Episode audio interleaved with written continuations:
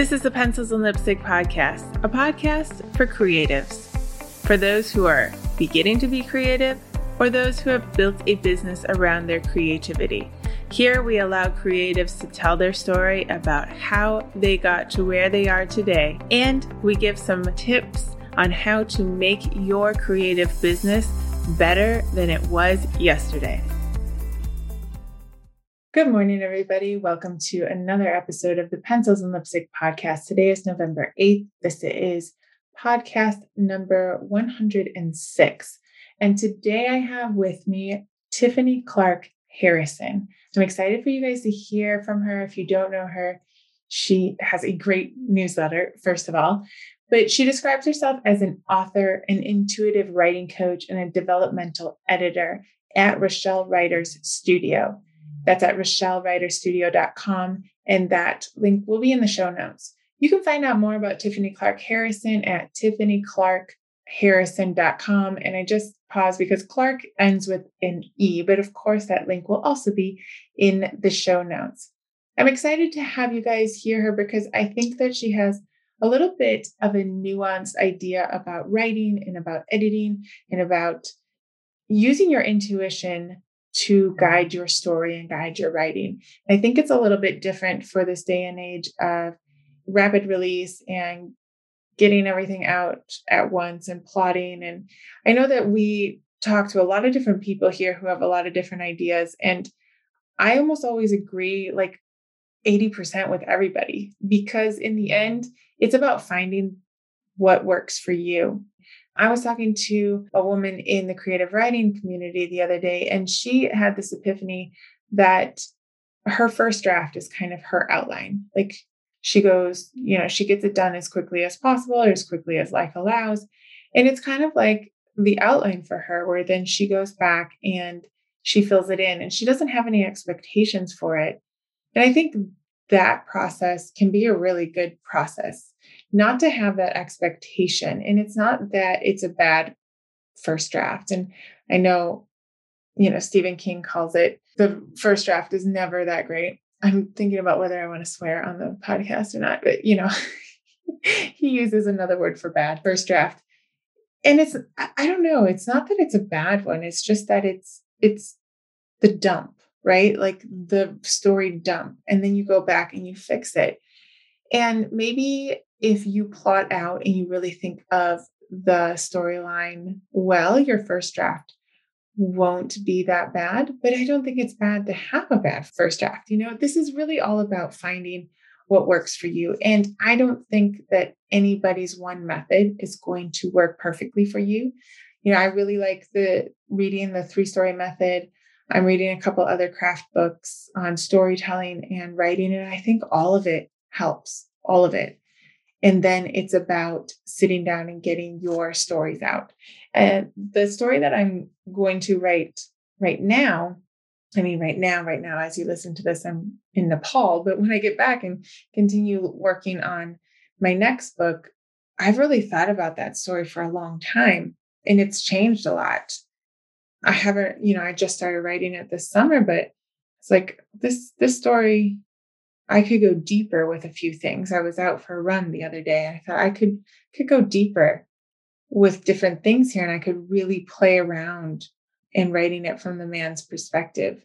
It was going to be written from two people's perspective and and I'm even playing around with the idea of maybe making it a duology, um, having his perspective and her perspective. I don't know. Honestly, I don't know. I have 35,000 words on it already, having written that in July. And I'm curious to see where it will take me. So I, I say all that to to tell you you don't have to agree 100% with every single person that comes into the pencils and lipstick podcast but i think that you can learn something from everybody and really if you if you hear something that really resonates with you i would encourage you to to go along those lines and dig a little bit deeper into what their method is or what is it that that really resonated with you so you know, if plotting and a couple, you know, really getting things out and having a method or whatever doesn't really resonate with you, with the last few guests that have been on here, take a listen to Tiffany Clarke Harrison. She has a different way of going about things. She's gotten her books out. She's had really great success, and you might really enjoy what she has to offer. She works with writers. She is having a group come out. She talks a lot about what she offers other writers. So I encourage you to listen to this and to have an open mind always for every single guest that we have on. As you know, right now, I'm probably, I am recording this before I go, and I am at the moment, as you listen to this, in the middle of my Nepal adventure. And as I record this, I'm hoping that everything's going well in my future with my future self. So if you are not informed about this adventure or you didn't know, you can go over to Instagram and follow me at katcaldwell.author and I will be documenting everything there as far as, you know, whenever I have Wi-Fi to upload pictures and maybe do a few live videos. I don't know. I, I hope to really document the trip. I'm hoping to, that it will be awesome. I'm super excited. I leave in just a few more days as I record this. I am getting, you know, ready to go. so um, I hope that you continue to enjoy the Pencils and Lipstick podcast. If you want to help the podcast, you can head on over to patreon.com forward slash pencils underscore lipstick. I know I always get this wrong, but the, the links are in the show notes. We would love to have you become a Patreon. You'll get a shout out on the show. You help move this podcast forward, keeping it going, and you keep my editor happy. No, she gets paid anyway. But you know, you become a patron of the show. We really appreciate it. Both Christy and I, she's my editor. We appreciate your support. You'll get a shout out on the show. And then you know, just keep listening, share this episode, share the podcast. Head on over to Instagram and check out Pencils and Lipstick. It's all spelled out over there and see the new logo and see the new sort of layout. It's big and bold and beautiful. I really enjoy it. I really like it. So check it out. Let me know what you think about it. If you didn't know that the logo changed, I'm trying to get it changed on all the platforms and for some reason it's taking forever. So hopefully it's changed by now. But head on over to Instagram at pencils and lipstick all spelled out. Let me know what you think about the colors and the layout. I, I think it's really awesome. Um, and you can always find the guests over there. And if you love the show, please review it wherever you are listening. That helps so much. I had like an influx of reviews and I think now it's been a few months. so if you like the show, please go over and review it wherever you're listening, whether it's Google Play or iTunes or Spotify or whatever. And without further ado, I'll stop promoting the show and I'll let you listen to Tiffany Clarke Harrison. Hey, everybody, welcome back to another episode of the Pencils and Lipstick podcast. Today I'm with Tiffany Clarke Harrison. She is author of If I Fell, and she's also a writing mentor. And I'm very excited to talk to her about her writing methods because they're a little bit different than a few people we've had on the show. So, hello, Tiffany. How are you? I'm doing well, getting over a cold, but I'm doing well. How are you? At least you have some voice. I'm so glad that you're here. Thank you. Hopefully, you'll have voice by the time we're done talking. um, before we get into your book and your writing mentorship, could you tell us a little bit about where you're from, who you are? Sure. So, like Kat said, my name is Tiffany Clarke Harrison. I'm a writing mentor. And I live in North Carolina, but I don't claim it though, because I'm a military brat. So I always just say, like, I'm not from anywhere or I'm from everywhere. I was born in San Diego. And um, my husband and I moved here from Washington D.C. area, and I think okay. because that's where like I went to college and spent like my early 20s that's the place that i'm like that's my home so, yeah of yeah. course i am actually in the dc area now oh awesome yeah, Where? we moved here last year. So we're in Arlington. Also, My brother lives in Alexandria, and I used to live in Alexandria for a long time. My husband's from Fairfax County. Okay. Yeah. Alexandria is so cute. Had I understood the area, every time you move, you'll know this. You have no idea where you're going. Right. so you're just like, I don't know. I need a place to live. Yeah. And then like a year later, you're like, oh, I want to live there. right. It's cuter over there. I did a um, trip with two girlfriends a few years ago. We just stayed in Old Town, and I was like, "This is where I need to live." If my family comes with me, that's fine. If they stay in North Carolina, that's fine. But this is That's where. I need to live. At least like a little writing enclave or something. Right. Get away to would be so cute.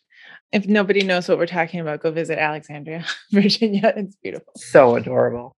So let's talk a little bit about how you got into writing. Have you always been a writer? What have you, what's your journey been like? So the answer is yes and no. I remember writing something, I think it was like in the eighth grade.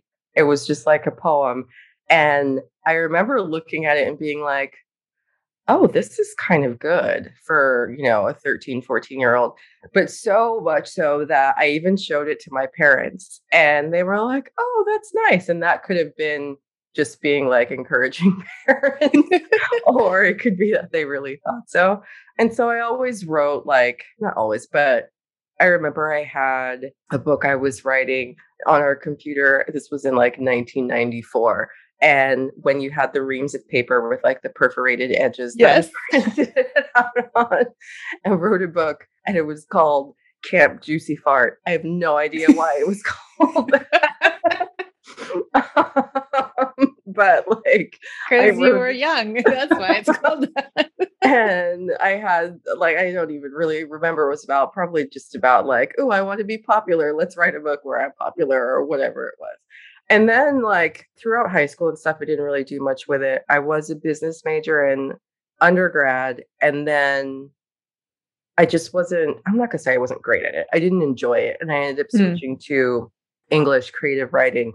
And senior year, my professor, Dr. Waters, he was handing back our portfolios and we were at his house and he handed me mine and he didn't like quite give it to me. Like he just kind of stuck it out. He was like, the only reason you're getting a B is because you don't talk enough. And I was like, God, fine. And he said, but you will write a book someday. And oh, nice. I was so embarrassed. I was like 21, I guess. And I was just like, oh, that's nice. Thanks. and like take it back like I didn't want because it was in front of everybody. Too much attention. right. But those words have never left me. I had Mhm. started a draft, which is now If I Fell, when I was 19. And I think I worked on that draft a little bit in undergrad. And I tell people that If I Fell was 20 years in the making, which makes it sound super daunting for new writers. But it was one of those things where, you know, you start a book at 19 and then you look at it at 22 and you're like oh my gosh this is horrendous and then like you kind of go back over it and then i would put it down for a few years and then pick it up at like 26 and be like oh my gosh this is horrendous and then work through it again because one you get better as a writer and two Right. you're just not the same person at 19 and 22 etc Yes. so I had left that one. Actually, I think I submitted it to PitMad, um, the contest, pitch contest on Twitter, Okay. and had a few people, few agents request full uh, manuscripts, but then like that didn't go anywhere. So I put it aside and I started my second book. And then I would go between those books for a few years. And then after I was diagnosed, I was diagnosed with MS in 2017 and I decided I wanted to finish that first book. And Okay. it wasn't even a thing where I was like, I'm going to get an agent, blah, blah, blah. Was like, I'm just going to self publish this book because I just want it out of my system and I Yeah. want it to be done. And I knew it was good enough. I don't, I don't even want to say good enough. I enjoyed it. And not even just from a, oh, I wrote it, so I enjoyed it kind of standpoint, but I really thought other people would enjoy it as well. Mhm. So it wasn't something I was comfortable just like leaving on a hard drive or something somewhere. So yeah, I gave myself, I think it was, well, I applied to an MFA program and got in and workshop that Oh, wow. first chapter. Okay. And after I got great feedback on the first chapter, I think my professor was like, this is professional level writing. And from there, I was just like, okay, like I didn't workshop the rest of it. I just decided, I think this was, I just, I gave myself like three months. And I said, oh said, wow. edit it because it was mostly done. But Okay. then I said, edit it, get like a copy editor for it, Right. Wasn't going to do a dev editor again. I had already had like a partial edit on that. Find someone to design the book cover, all those things, knock it out in three months. And I think I went over by like a week, but like nice. I did it and submitted it and then worked on my second book, which was now picked up throughout my MFA program. So right. That's, that's awesome. my uh, journey. That's awesome. So how much do you think that book changed from age 19? Oh my gosh. There are at least like 30 iterations of that book. I stopped counting. I had more like again, this was late 90s, early 2000s, like flop at the time actually. It Floppy was called? Yeah. it was called Shades of Grey. And no yeah. way. And then in 2000 freaking whatever year it was, when I saw 50 Shades of Grey come out, I was like, well, it's done. It's done. I can't do this. And Which like, reading reading what your book's about, they're really different. They're totally different books. But like I was like, well, I can't call it that anymore. so that's um, true. It'll get confused. Oh, that what a bummer. So yeah, I just had floppy disks with shades of gray or SOG all over them, and then so many drafts. And I still have a Yahoo account. Um, I use Gmail too, not that old school, but I still have a Yahoo account. Have so many emails in my Yahoo account where it's like shades of gray current, shades of gray current. That's yep. like from whatever year it was. So I have no idea, but it's at least like 30. The ending has changed like five times. And but I smile still. I'll look at the book and I there are still pieces that were originally there or as original as I can remember, like maybe from draft like seven. I still oh, consider oh, wow. that more original. And yeah, so it was a lot of work. I don't mean to put off new writers and feeling like you have to have that many drafts. You don't. But um I attribute that more to my age and then just how my writing because the first draft that my MFA professor was like, "Oh, this is like professional quality." That was not the first draft. Right. right. In 1999, like that wasn't the first draft at all or first chapter at all. So, um, right. Yeah. Well, it's like I think a lot of writers have either a start of a book or a full book that they'll never bring out. Right. So it's I mean, they could go back and look at it and say, like, well, what pieces could I take from this? Yeah. And I mean, eventually it's going to be a whole new book because, clear, like you said, from 19 yeah. To whatever age we are, we're not the same person. We know more. We might be a little more cynical than right than, than what we were at that point. Um, but yeah, whether we keep it in the drawer or we rework it, technically it's 20 years later. You know. Yeah. So yeah, it's not like you're working on it every day for 20 years. No, no, no. I would go a good like three years without looking at it at all. And then be like, because I also have a master's in business. So there was a detour for a little bit. And then getting a chronic illness has a way of bringing you back to what you always wanted to be doing. But I was, I had a master's in business and I worked or got one and I worked in marketing for a while and mm. and it was not like fulfilling to me at all and so every once in a while i'd be like oh remember when you were going to be a writer let's look at that book again and what would happen is i would get into it and like mm. i wouldn't even really look at it and be like I mean, sometimes the really earlier drafts, yes, this is terrible. But like once I moved into like my early 30s, there was a lot there that I could still keep. And I'd be reading it like, you can't let this sit. And then for a few months, I'd work on it. And then life, you know, I have yes. kids and um, husband, job, like all the things. So um, then I wouldn't look at it again and then I'd start something else and then it would just go away. And then, but it always gets to a point where are you doing this or are you not doing this? Right. And waking up.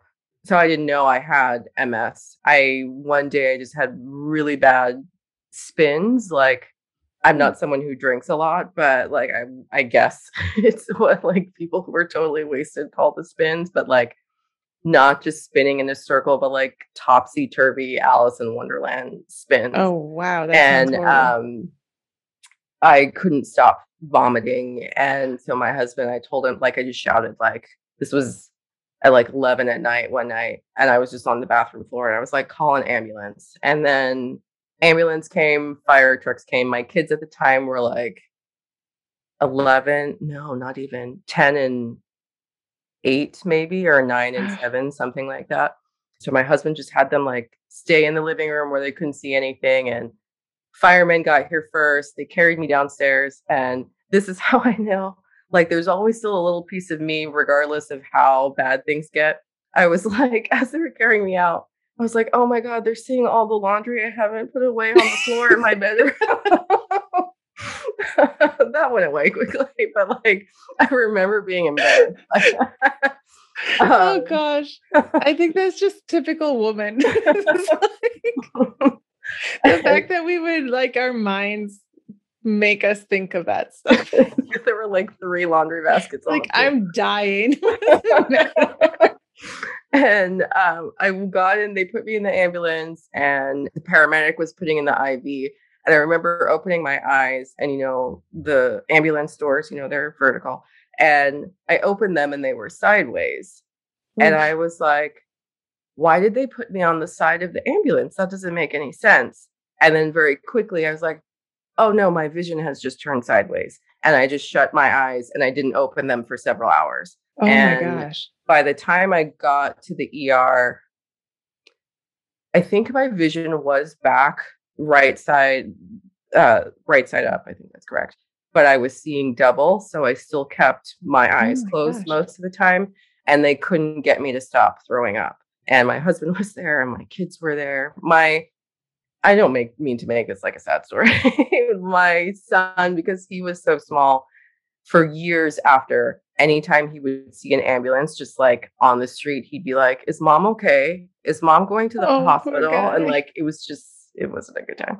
But then they admitted me and I was just pretty delirious. Like I'd been throwing up for 12 hours or dry heaving and whatever else and just seeing double. And then I was on all kinds of medicine. They did tests. They were like, you, they thought I had MS. Then they said I had it. And I remember being really relieved because I thought they were going to, I was like, I have cancer or something like that. And then right. when they said MS, I had just heard, like, I didn't know entirely what it was, but I heard of people having it and it seemed like something that that you could live okay with you mm-hmm. know, mm-hmm. and right. I didn't know much about it at all. But um yeah, I was really just incoherent and out of it for a long time. And I was in the hospital that first time for like six days. And the first time I woke up and I was pretty coherent, like we were going, my husband and I were going back and forth about a schooling decision for my son. And I remember I woke up, I was like, we're gonna send Foster. That's my son. We're gonna send Foster to that one school. Like I was super decisive all of a sudden. I was like, he's gonna go to that one school, and I'm gonna publish my book because I can't believe. Like I don't think at any point I was going to die, but I didn't know that. And right. so I was like, I have not published a book. That's all yeah. I've ever wanted to do is publish a book. What are you doing? And I didn't right. berate myself, but it was very much like when all this is said and done, you you're writing a book. And so that was July 2017 and nothing happens overnight, but like right. by by the end of the year 2018, I'd been accepted into an MFA program. Like that just one day I just looked at my husband, we were both sitting in bed and I was like I've always wanted to get an MFA and I didn't because I didn't think it was practical.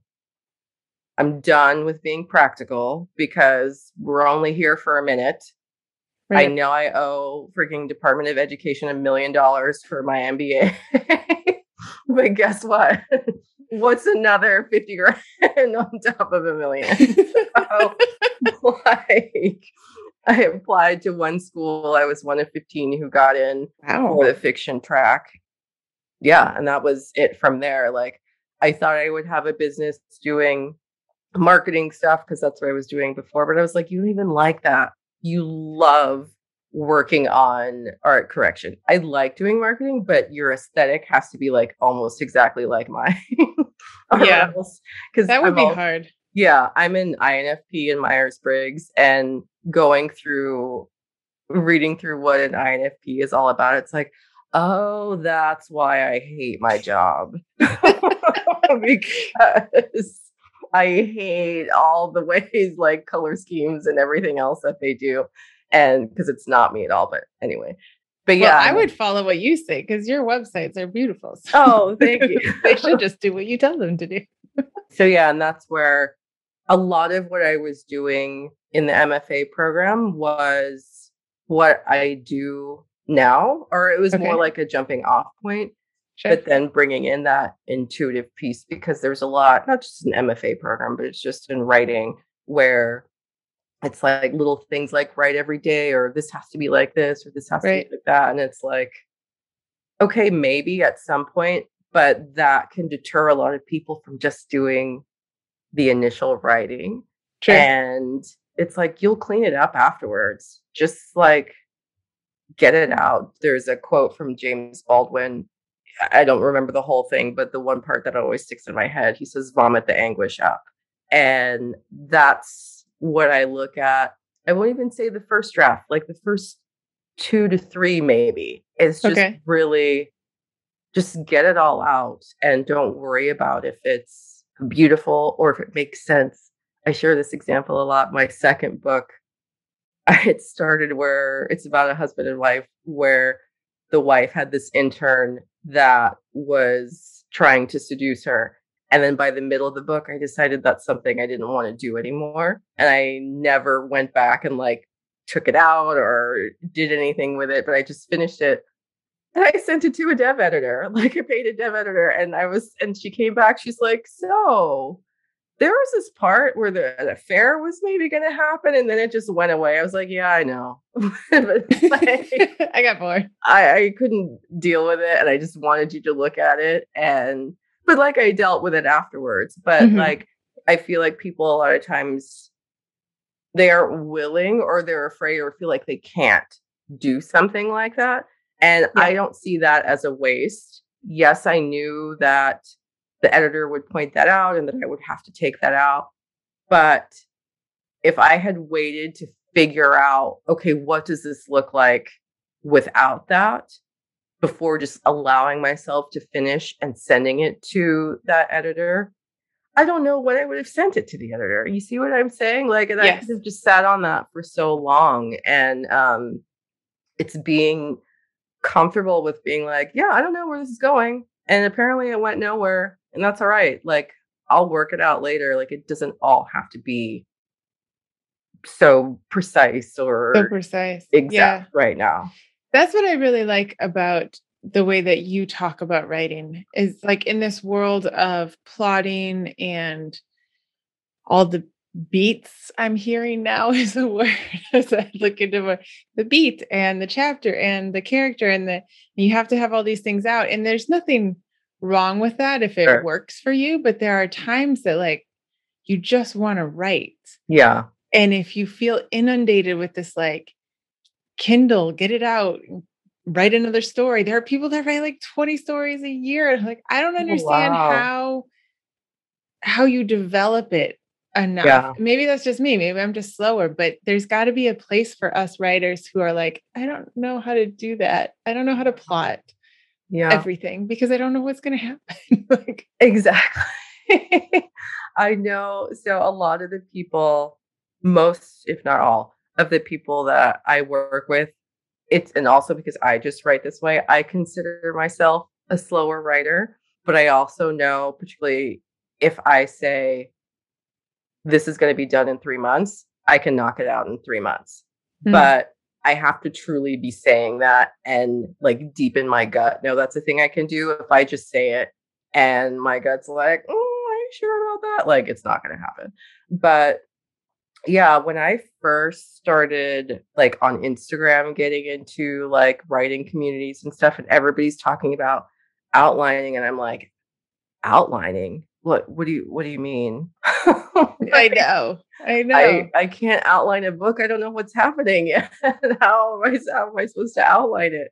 I've never outlined and people could say well like oh that's why it took you 20 years to finish your first book. I mean no but like my second book, I think that took me about six years, but like actual writing time, probably about two, because I just, my brain literally, and I do mean literally, particularly as an NF, so Myers Briggs, you know, the intuitive feeling person. So whether you're extroverted or introverted, our brains just don't really function that way with such like rigid, we need to know, we need to know, we need to know, particularly as intuitives, it comes to you.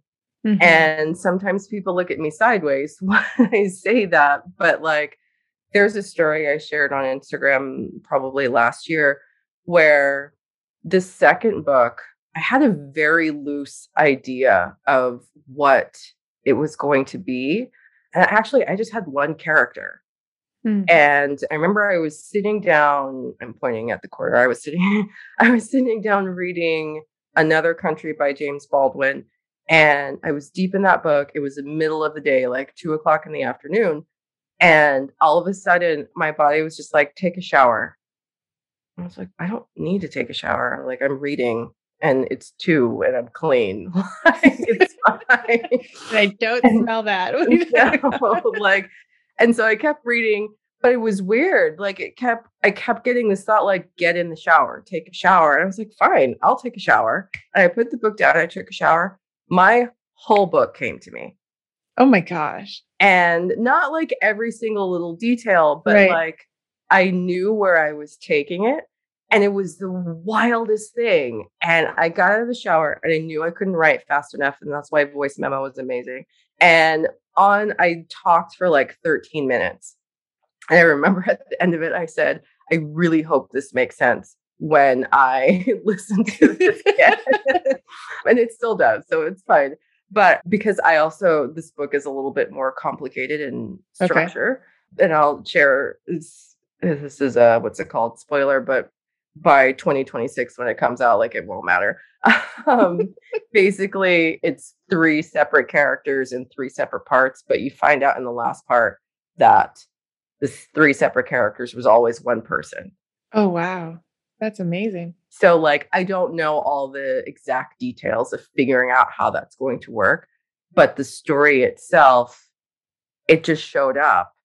And yeah. i remember after recording it like sitting down like wait, so this is really how when you just listen to the little things your body tells you, like something as simple as take a shower, and you actually do it, that's how, at least for me, and usually a lot of intuitives and intuitive and feelings personalities in Myers Briggs, that's how things can show up for us. Or even the second book, I needed to take one of the characters, like a very minor character, but a little bit deeper.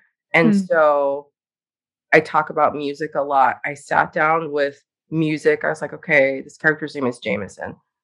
What music does Jameson listen to? What music represents him? And I just laid in bed with headphones listening to that music. Like, and I just sometimes I ask a question like, all right, Jameson, what do you need me to see? What am I missing? And I got something for him, but before that, I got the ending of my book. And I wasn't That's at nice. the end yet. And wow. so when I was done, I didn't write the ending, but I just wrote down like this is what the ending looks like basically. And then I went back and did the work I needed to do on that one character. And it's just being open to one a lot of intuitive writers chronological order like please like that's not a thing that really like you can do it but don't force yourself to do it if it's right. not really because a lot of the times that's not how things show up for you the end of my book showed up well before i got to the end of my book and it's not to say that you can't go ahead and write the end or you know whatever part you're at or whatever part was shown to you but I just decided not to because mm-hmm. you also just have to know yourself. If I started to write the end, I know I would get so caught up in what that looked like and not finesse the part that I needed to with the other character. And that was really more important to me at that time Right. Because I loved the end that came so much that I knew that that would come out pretty, I don't want to say effortlessly, but like it wouldn't be a struggle Right. to get through. So, kind of like one of my friends at my old job used to say, um, eat the frog. Like you do the thing that you don't want to do. Exactly. Or that's Get harder it, first. Get it over with. right. Um, so I was like, let's, you know, work on this one scene with this one character that needs to go deeper. And then if I want to go back to the end and write that, I can. But I didn't. I wanted to keep going because by that point I was on like draft three. So most of the book was already there. So I could Right. move through it chronologically. But yeah, by the time I got to the end, like I was just so excited about what I was going to write. But that's how the end showed up for me. And That's so that's why, yes, I could outline, I guess, using that same methodology, but it's so much more fun for me to write. And if I feel like it's work, mm, scratch that. And if I feel like it's work, but if I know I'm not enjoying the process, then I'm least likely to do it. So, like, I'm a grown up and you're not going to enjoy everything about writing a book. you have to sit down and you just do it. But there needs to be even an element of joy right. in there for me. And the books I write and the way in which I write brings me that. So, Right. and kind of going back to not having to follow rules all the time, the copy editor for my first book, um, when I got her note, she was like, so I notice a lot of sentence fragments, but I'm not going to note those anymore because I think that's just your style. and I'm like, yeah, that's definitely just my style. Because there are, and I know there was a workshop I was co-leading a while ago, and I remember I read a small piece, and I remember one person pointed out. I noticed a lot of those sentences started with and or but, and I thought we weren't supposed to do that. And I was like, oh, you can do what you want, honey. like, I don't think people, now I say that you can do what you want. It has to make sense for your book Right. and for your story, but you don't have to be confined to these rules. I have a friend who just started teaching at a university and she asked her students, What scares you most about writing? And they all said grammar and making mistakes. And I like that just made me so sad Yeah. because that's that's not why we write. Right. Besides that, grammar and spelling have changed right. immensely over the years. And Yeah. And I mean, sure, a comma can change this the right, right. significance of a sentence at times, but Yes. that can be fixed. right, right. But things like starting a sentence like, oh, I thought we weren't supposed to start with because I'm like, well, then my whole book is wrong. Like, right. I think a lot of us harken back to our, like our high school writing class. And, Yeah. you know, those teachers got to read like 28 essays. So I'm sure they're like, oh my gosh, these are the rules. Just follow them, guys. right. Yeah. But we can then almost be overeducated on the rules. And Yep. then, like, how do you find your voice at that point? Your style, yeah. how you want to tell a story. Yeah. It's funny you mentioned voice, and I'll just share a quick story. That book that got picked up, it didn't start out fragmentary. It started out more chronological and just more traditional in essence. Okay. And I'd sent it to my now agent, and she was like, ah, something's not quite right. She said, I'd see, uh, what's it called? If you revi- revised it, I'd look at it again. I took, she wanted me actually to cut the husband as a narrator. And I was just like, oh my gosh, it's a third of the book. I'm not doing that. That's terrible. I can't. and so I just didn't. And I was adamant he needed to be there. And then I took it through my first semester. And halfway through the first semester, I was like, oh, damn it. She's right. I need to I cut him cut him. Isn't it funny how emotional we can be as writers? We might keep it inside, but people will say stuff and we'll be like, oh, Yeah. no. I didn't want to do it because I was adamant that the book was about them as a couple. And Mm. what happened was I wasn't listening to my book. And I know that sounds out there, but like I wasn't listening enough. And my book was telling me it is not about them as a couple. it is about her. Mm. And I just wasn't hearing that though, because I was so fixated on, no, I'm writing a book about this couple. Right. So once I cut him and I decided to make it fragmentary, I had my next workshop look at the first chapter as fragmented and the first chapter as it was more traditional. Because that first time, too, I was like, I'm getting an agent for this book. I need to have an agent for this book. This is how I'm going to write it. So I'm going to do like the most traditional thing mm-hmm. I could possibly do. So an agent can't say no to this. And the agent said no. So isn't that funny? I did it fragmented. I showed my workshop the first chapter fragmented and the first chapter um, more traditionally. And they were like, my professor goes, you can do whatever you want, obviously, but do the fragmented one. and from there, I just went and um, I actually submitted the fragmented book back to that same agent six months before I even graduated from the program. And it was the same agent. She hadn't heard from me in two years. And I was just like, Hi, I don't know if you remember me. This is what my book was about. You said you'd be open to seeing revisions. Here I am two years later. Knock yourself out. And she said she read it in one sitting and like she signed me right away. So, wow. and so that's very much like for those who are like, no, I know agents want XYZ, so this is how I need to do it, and da da da. I totally threw all of that out the window and just wrote a book that felt really good to me. And yes, I workshopped it through my program, but wrote a book that I would not put anything in my book that did not feel good to me, regardless right. who said it. Right. And that's the book that I got an agent with. That's awesome. So, yeah. do you think though that writing out his character helped you to understand? Like, do you think that if you had started out fragmented, that it would be the same book? Oh, no, it needed to be done the way it was done. Cause I know people too are like, like you were saying, the person who writes like 20 stories in a year or something, and they're just like, no, but I just want to knock it out. And it's like, but right. I mean, I guess you can just quote, knock it out, but right.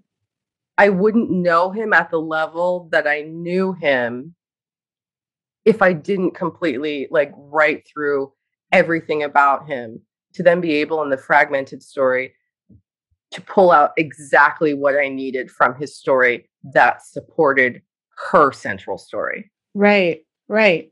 And trying to figure that out as I went, it would have been a lot harder because once I decided to do the fragmented part story, I had already written two to three drafts of it more and more chronological, like traditional order. So all of it was worked out. It was now just how am I piecing this together without him as a narrator to continue to uplift her story, which is also his story, but it's really about her evolution and all of this. Mm-hmm. Mm-hmm. And so from the beginning of my so I don't know if this is co- content warning, trigger warning for miscarriage, but they're dealing with miscarriage and infertility. And I remember in the beginning thinking, you only ever hear it from the woman's side. So I mm. wanted to hear from the male's, pers- the husband's perspective too. And, or I should say, the other person who was not carrying the child. And so that's why I wanted to keep him. But as the story evolved, I realized it was so much more about her identity. Mm. So this is a multi-ethnic mixed race woman. She's half black and half Japanese and just never felt like she fit anywhere. Right. And her husband is white Jewish and her story just came to the forefront a lot more. And mm-hmm. it was interesting that the agent was like, you know, you need to cut him. She said either cut him or make him his parts more compelling. And reading that, it reminded me I had more fun writing her than I did right. writing him. That's your book telling you. Yeah. And like I didn't want to admit that again because I was yeah. like, no, this is a book about the couple. And once I let that story, that narrative, narrative in my head go and just let the book be what it was. I'm not going to say it just flowed out like, but it felt so much better. And right. I'll also point out too, this book is only 33,000 words. I cut, it was originally like 61. So yeah, I cut about 30,000 words from my book, which people like fall over when I tell them that. But it is what it needs to be right now. Right. Right. As long as it's the the best compelling story. Like, yeah. I could read 500 pages or 50 pages. Right. It doesn't, it's the story that, you know, is going to stick with you. Yeah. And I think a lot of writers, especially when we're starting out, we get that idea in our head of what it's going to be. And then it's so hard to let it go. Right. Of like, and I've learned just over the last year, honestly, of just okay, it might be what sparked the idea, but it doesn't mean that that's the finished product. Exactly. Yeah. And you've got to wrap your head around that. Otherwise, it won't be what it should be. Right. You know, and cutting is so hard sometimes, but yeah. it doesn't mean you have to erase it. It's on your hard drive. Right. but it's weird how much work can go into this final product that doesn't show up to anyone else and no one knows how much work is like on the cutting floor. Yeah, yeah, yeah. I like I said, I have thirty thousand words on the cutting floor, and probably actually more than that because I think the first draft was like eighty thousand words, and then it slowly just kind of was chipped down to thirty three. And I tell people this all the time: your book is smarter than you, so can you just get out of the way? your book is way smarter than you. It already knows what it needs to be it's just waiting for you to catch up. That's so true. Like sometimes, yeah, it'll take a couple years to catch up. Sometimes it'll take a month or two. And so, like with this current book, I'm doing my best to just like, because it is so different for me mm-hmm. and a lot more challenging for me, particularly like I like to write in first person.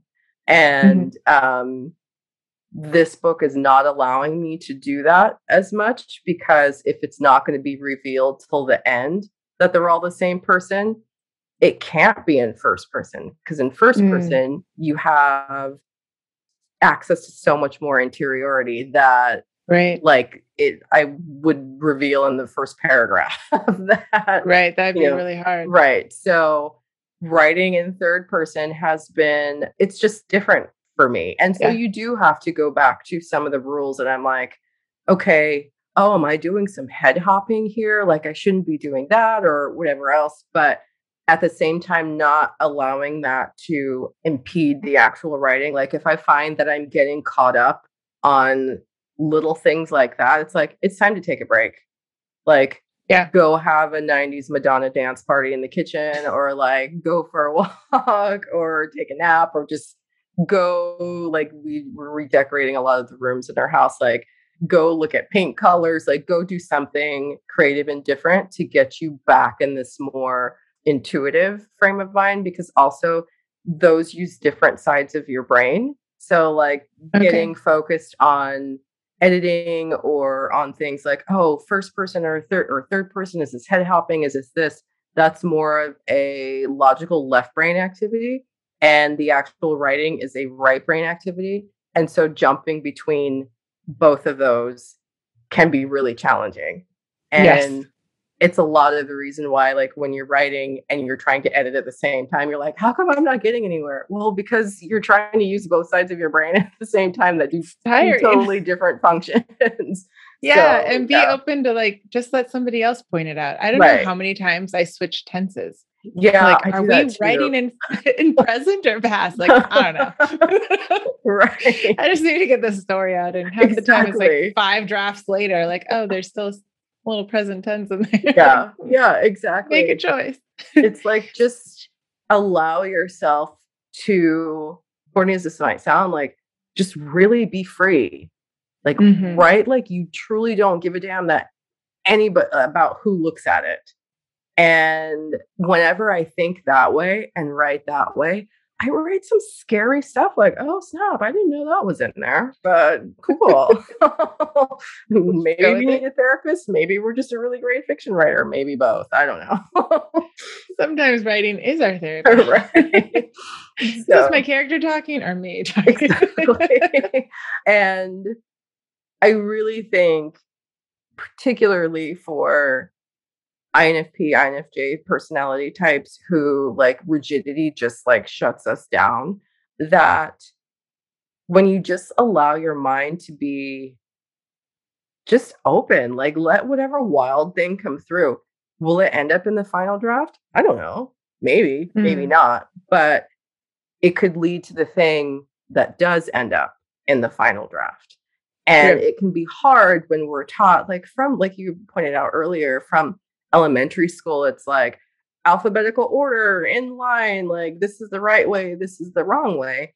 And I've had to do a lot, a lot of unlearning of did I do it right? I call myself sometimes a former should girl because like I just do what I should do or like have that good girl syndrome that a lot of women were just you know directly yeah. or indirectly brought up with and right. it's like no no I've got to do this right. It's like no you just need to yeah. do it the way that feels good to you.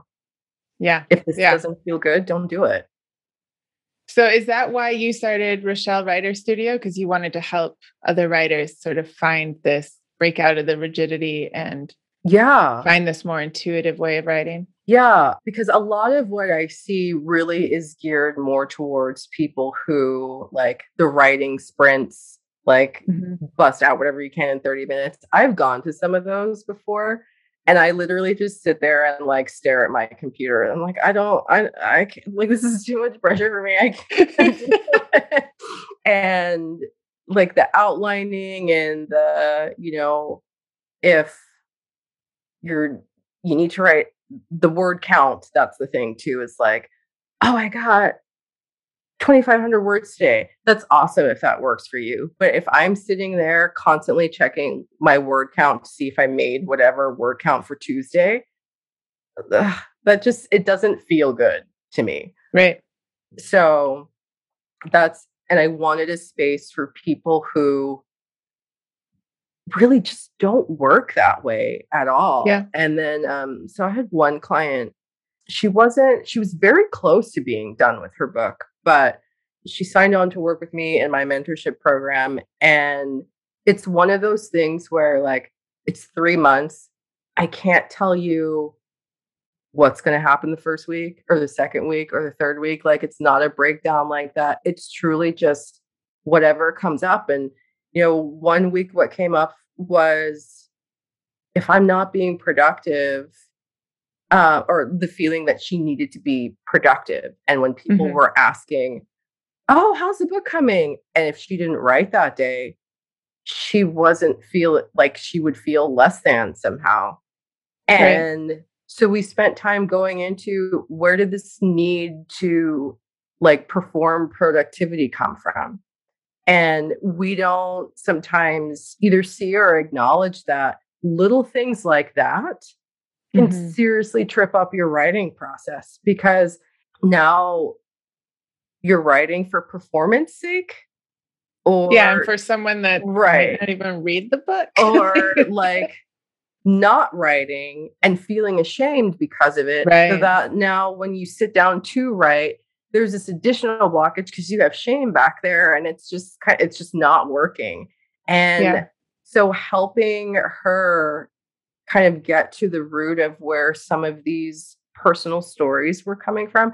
That's why I say too, like, I don't just treat the book, I treat the author because yeah. these are a lot of these practices too are things that, yes, you take with you in your book, but just in your everyday life in general. Like, okay, no, you don't need to perform productivity for your book or anywhere else. you yeah. don't need to feel shame about, you know, this over here in your book or anywhere else and um, learning how to kind of manage some of those feelings that were coming up because the feelings will come up, the insecurity will come up, the imposter syndrome, or what I call a wounded past self, like that will come up. And it's not a matter of getting rid of them. It's when it does come up, looking at it and being like, okay, why are you saying these nasty things to me? Why are you yeah. telling me that I can't do this right now? And I truly look at it as, and I've told, so going back to that client, I had her sit down with, or actually, it's a different client, sit down with a past self who felt that way oh, and oh, wow. like do a meditation around, okay, this is how you felt at that time. I would like you, as you are now, to talk to that person and just let her talk and let her say how she felt and what she needs so that you can start being that person that you needed.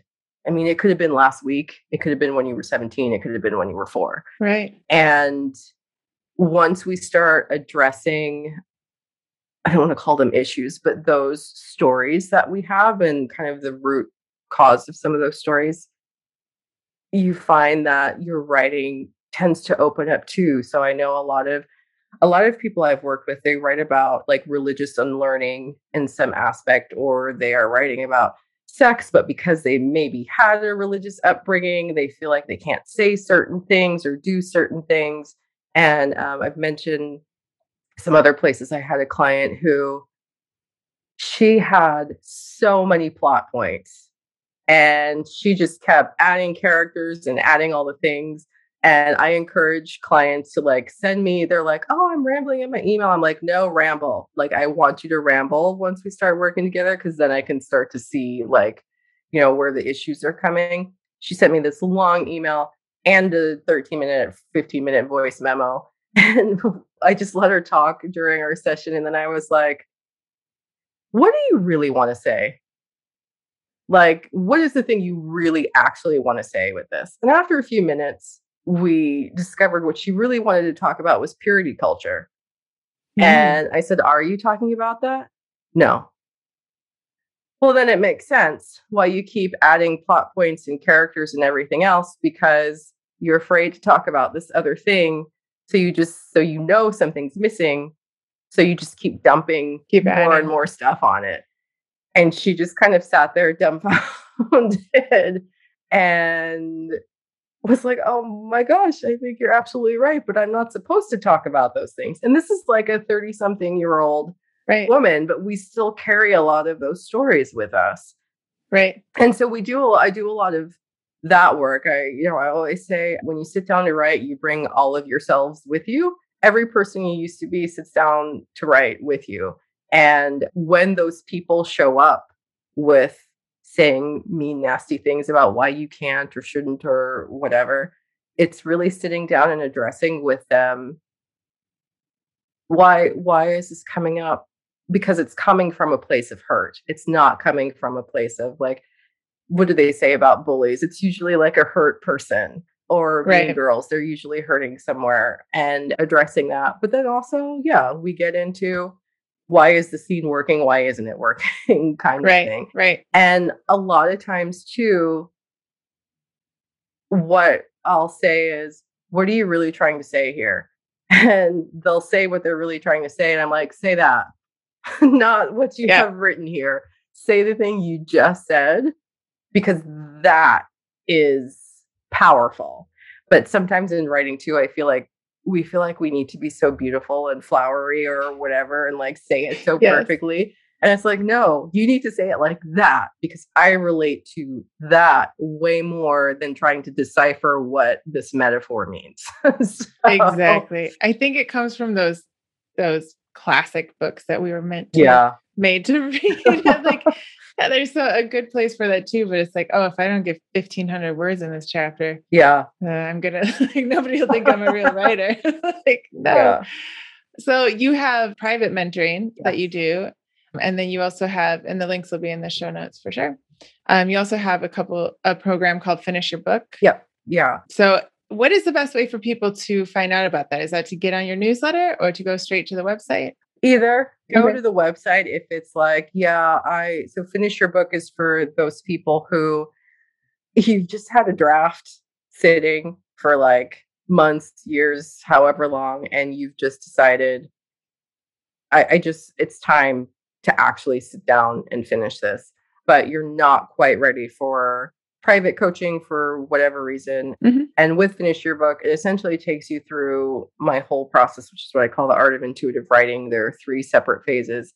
And with Finish Your Book, you get four group calls. So for four consecutive months after purchase, where you can just roll up and with your questions and um, we do a live q&a so that's what finish your book is and then my private mentorship is for people who you have a deadline either self-imposed or like you have an agent already who's waiting for a draft maybe or if you are self-publishing you have an editor or like i had said giving myself three months to finish if right. i fell and publish it like something like that and you're just like no more screwing around.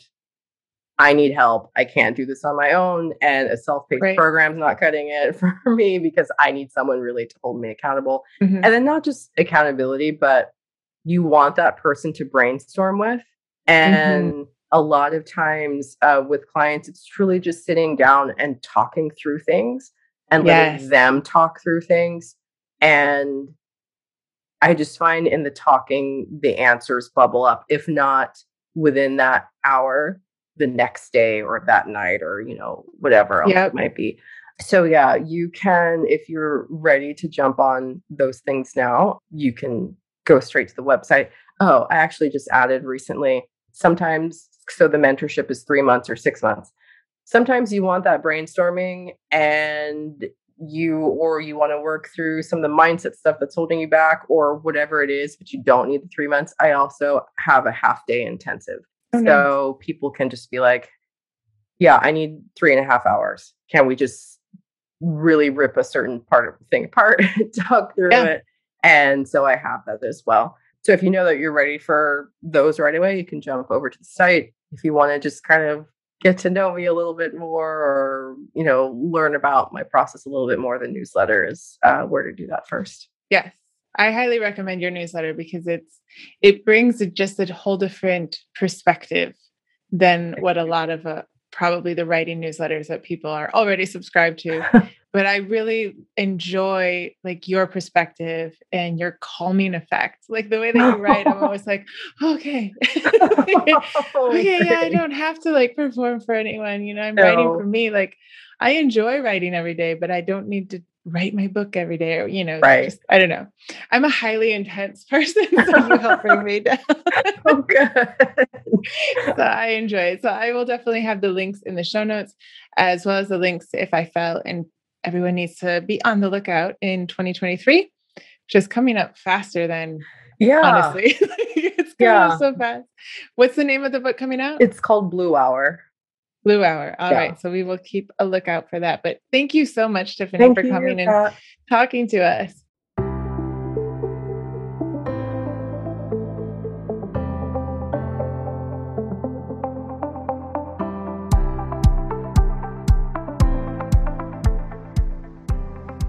Hey, you're still listening. Since you are, could you do me a favor and head over to the app that you're listening to this episode on and hit the subscribe button and then rate and review the show? It would really help the Pencils and Lipstick podcast get out into the world. And if you're enjoying the podcast, well, then there might be more people out there who would enjoy it as well. If you want to find out more about me, you can head over to katcaldwell.com. I have my story over there, my books, my interactive journals, my one on one coaching information, and information on my creative writing community membership group. If you're looking to write a book or you are a writer and you just want to find out more about how to write, how to publish, how to format, how to market, and all the things that go into being an author these days, check out the membership group. There is a 14 free day trial that you can try it out, get into the masterminds, find out all the goodies that we are talking about in the group. I would love to see you there.